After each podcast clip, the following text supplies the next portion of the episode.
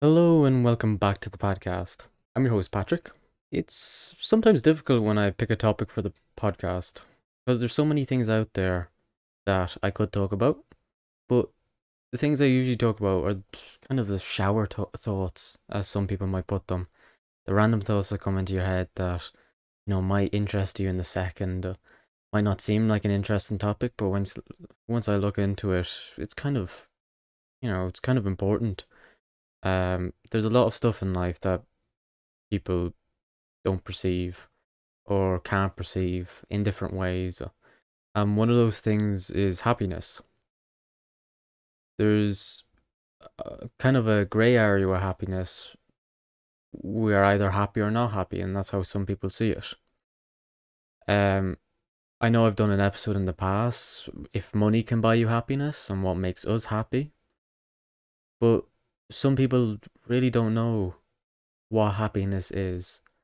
And I'm not just saying they've never felt happiness, but even when you feel happy, why are you feeling these ways? How are you feeling these ways? And how can you feel these ways more? So it's a very kind of stupid question to ask. But I think it's okay to ask these questions. Because in life, we need to ask the questions to learn about stuff, to learn more about stuff. So, what is happiness? Happiness is an emotional state characterized by certain feelings such as joy, satisfaction, contentment, and fulfillment. While happiness has many different definitions, it is often described as, as involving positive emotions and life satisfaction.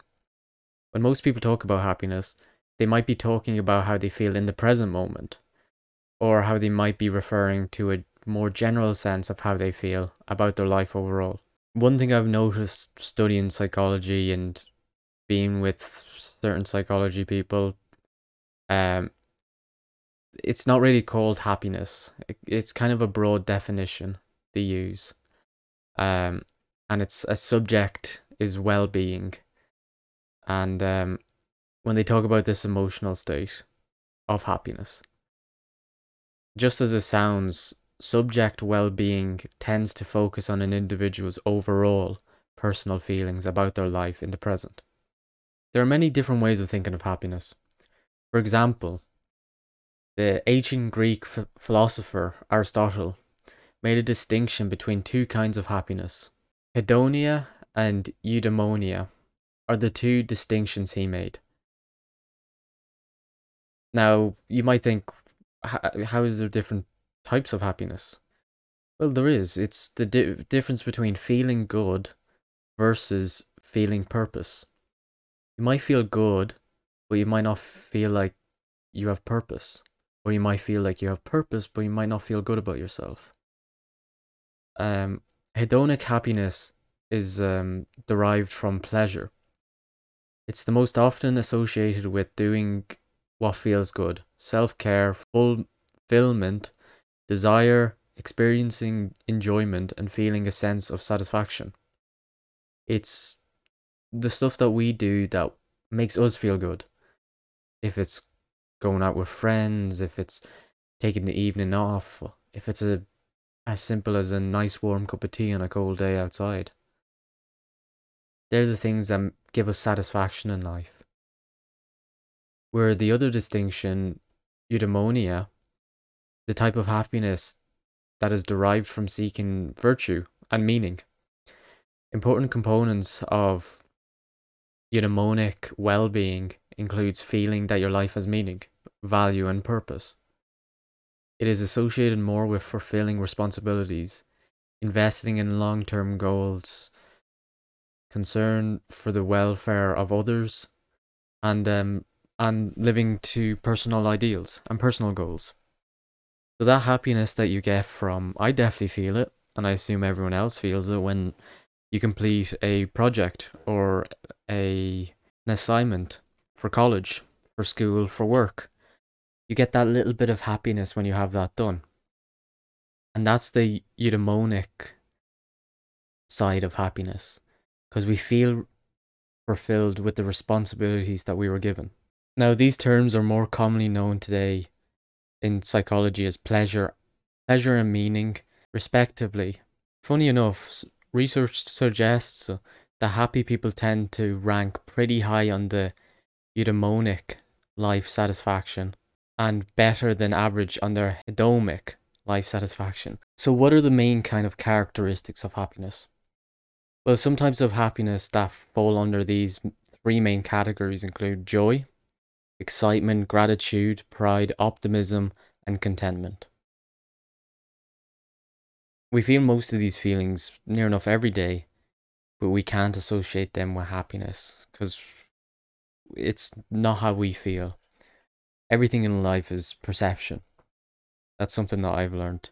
It's how you perceive something. One main example of perception is luck. It's do you believe in luck or you don't believe in luck? Now, it depends on how we perceive luck. You could be lucky that the glass is half full, or you could be unlucky that the glass is half empty. But it's the way that we see it. And it's easy to misconstrued, misconnect the, the dots together. I don't think anyone listening could say that they're always happy. I don't think anyone's always happy. Life is a tumble. Life is a tumbleweed through the desert. You know, we might not get anywhere. We might not do anything. We just keep on moving. That's how some that's how people could perceive it. But there's certain ways to cultivate happiness. Because while people while some people just tend to be naturally happier due to chemical and biological I wouldn't say advantages, but it's on those kind of lines. Um, there are things that you can do to cultivate your sense of happiness. One of the things I found is enjoying the moment. There's certain studies that have found people tend to over earn. They become so focused on a, getting things that they lose track of eventually enjoying what they are doing. So I'd go on a walk, not for, well, to stay fit for exercise, but while walking, I'd rather fall into the trap of mind mindlessness. And what that does, it makes me appreciate the stuff that's around me. I can hear the birds and the bees, the trees in the wind. And it kind of makes my own happiness. For instance, if I went for a walk with the certain goal of exercise, trying to get to a certain point, tr- trying to get to a certain speed, trying to beat a time, you know, I might be happy for accomplishing that. It goes back to Aristotle's kind of distinctions of um, hedonia and uh, eudaimonia. I could walk and enjoy my experience, which is hedonia, where I'm feeling good about myself. I'm doing something that I like. I take the time to be with myself. Or I could have the eudaimonia happiness, of accomplishing my goal or living up to my personal ideal. And it's really the two ways that you do look at it. And it's not just living in the moment that can make you happy, that can cultivate happiness. It's other things such as reframing negative thoughts. Because when you find yourself stuck in a pessimistic outlook or experiencing negativity, look Look for ways that you can reframe your thoughts in a more positive way. People have a natural negativity bias or tend to pay more attention to the bad things rather than the good things. This can have an impact on everything, from how you make decisions to how you form impressions of other people. Discounting the positive cognitive distortion where people focus on negative and ignore the positive can also contribute to negative thoughts. Reframing these negative perceptions isn't about ignoring the bad. Instead, it means trying to take more balance, realistic look at events. It allows you to notice patterns in your thinking and then challenge those negative thoughts. There's another thing I was I was doing research on, which was um I was told about this um in therapy about motivational therapy. And when I heard motivational therapy, um, I always thought oh, it's kind of like be happy. You know, be happier. Just be happier. You know, motivate yourself to do something. Do something and feel for fulfillment. When I actually looked into it, it was more interesting than what it sounded. I think it's got a kind of a bad name to it, depending on the outlook. As I said, I look too much into myself. I'm an overthinker. So it's these kind of things that I overthink about. Motivational therapy, I think of the name. Why is it called that? But what it really is is living in the now. You know, the yesterday is history, tomorrow is a mystery, but today is a gift. That's why they call it the present. And taking your mindset away from what could happen or what has happened and put it in the now.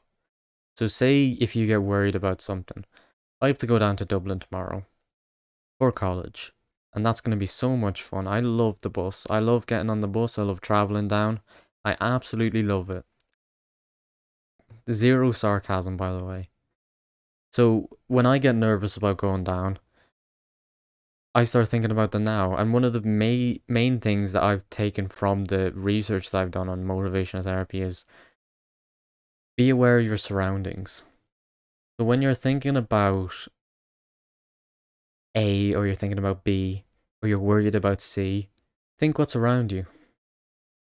So divert your train of thought into something not positive or not negative, something in the middle. So if I'm worried about editing this podcast later, I'll go to myself, well, I'm warm. I'm in my room. Why am I warm? There's a white radiator. You know, I wonder how radiators work, the, the circulation of water. What else is white? The window is white. I could open the window and get some cold. The cold breeze in the air. Or the the wardrobe. The wardrobe's white. See what that does is divert your attention away. Um diverts your attention away. Now, this is a tangent because I'm just putting thoughts together, but it's like um, when you've got something on your mind or you've got something that's bothering you, and then you, you know, every day it's bothering you, every day you're worried about something every day. Like when I was a kid, I used to do the stupidest stuff that I used to be worried about, I used to feel bad about then one day you just wake up and you're going along your day and you realize you didn't think about it. And that's the moment that is that you have forgotten about it. When you have to go, oh, I forgot about this or forgot about that. And the thing is with with your mind and your happiness and your contentment, it isn't a short term investment. It's not like you're going to put all your money into a stock and multiply it by 10 within a day. Because realistically, it's not going to happen. It's like putting your money into a stock and waiting a couple of months, couple of weeks, maybe even a couple of years, and then profiting after that kind of wait in time. But maybe cultivating happiness, that might not be for you because we're all human. There's 7 billion people on this earth, and none of us are the same. The way that we think, the way that we look, the way that we speak, the way that we listen, none of us are the same. So maybe improving your happiness may be better than just cultivating it. And I know they're similar words, but still, one word could stick out to someone. As I said, we're all different. Some people seem to have a naturally higher baseline for happiness. One large scale. If we're happy, we see ourselves above the line. If we're not, we see ourselves below the line. And some people's line can start higher than others. And, you know, we might not be able to control what your baseline of happiness is, but there are things that you can do to make your life happier and more fulfilling. Even the happiest of individuals can feel down from time to time, and happiness is something that all of us people need to constantly constantly pursue. The pursuit of happiness. One thing to do is to get regular exercise. Exercise is good for both your body and mind. Physical activity is linked to a range of physical and psychological benefits, including improved mood. Even a little bit of exercise produces a happiness boost. People who were physically active for as little as 10 minutes a day or who worked out once a week had higher levels of happiness than people who never exercised. And you don't have to use exercise as a gateway of happiness. You could also do little things like showing more gratitude. There was a study done where pay- participants were asked to engage in a writing exercise for 10 to 20 minutes each night before bed. Some were instructed to write about their daily hassles, some about neutral events, and some about the things they were grateful for.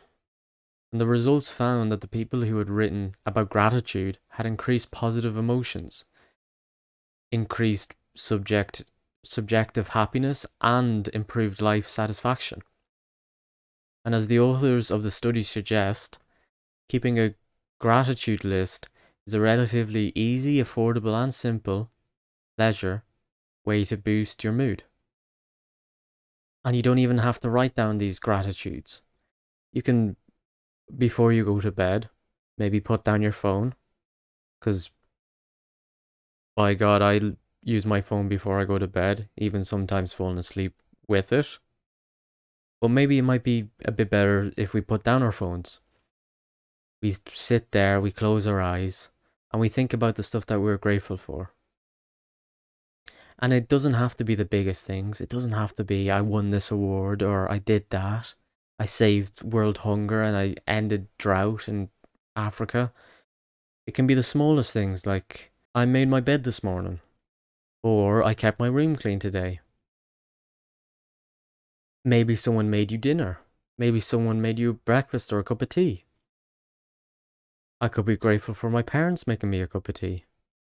It's the small things, and some people don't see them as the small things. People don't see them as things at all. Maybe being more grateful towards the stuff that we do have instead of the stuff that we don't have may benefit us in different ways. Because if we sit there at night instead of thinking about the stuff we're grateful for and thinking about the stuff that we want, might set off other emotions in us. Where I want to be the best climber in the world. I want to climb Mount Everest. I want to climb higher than Mount Everest, straight up to the moon. And then you think, you're thinking of, then I have to get boots, then I have to do this, then I have to do a lot of work. And then that makes us unhappy because that's a lot of stuff that we're putting on our own plate.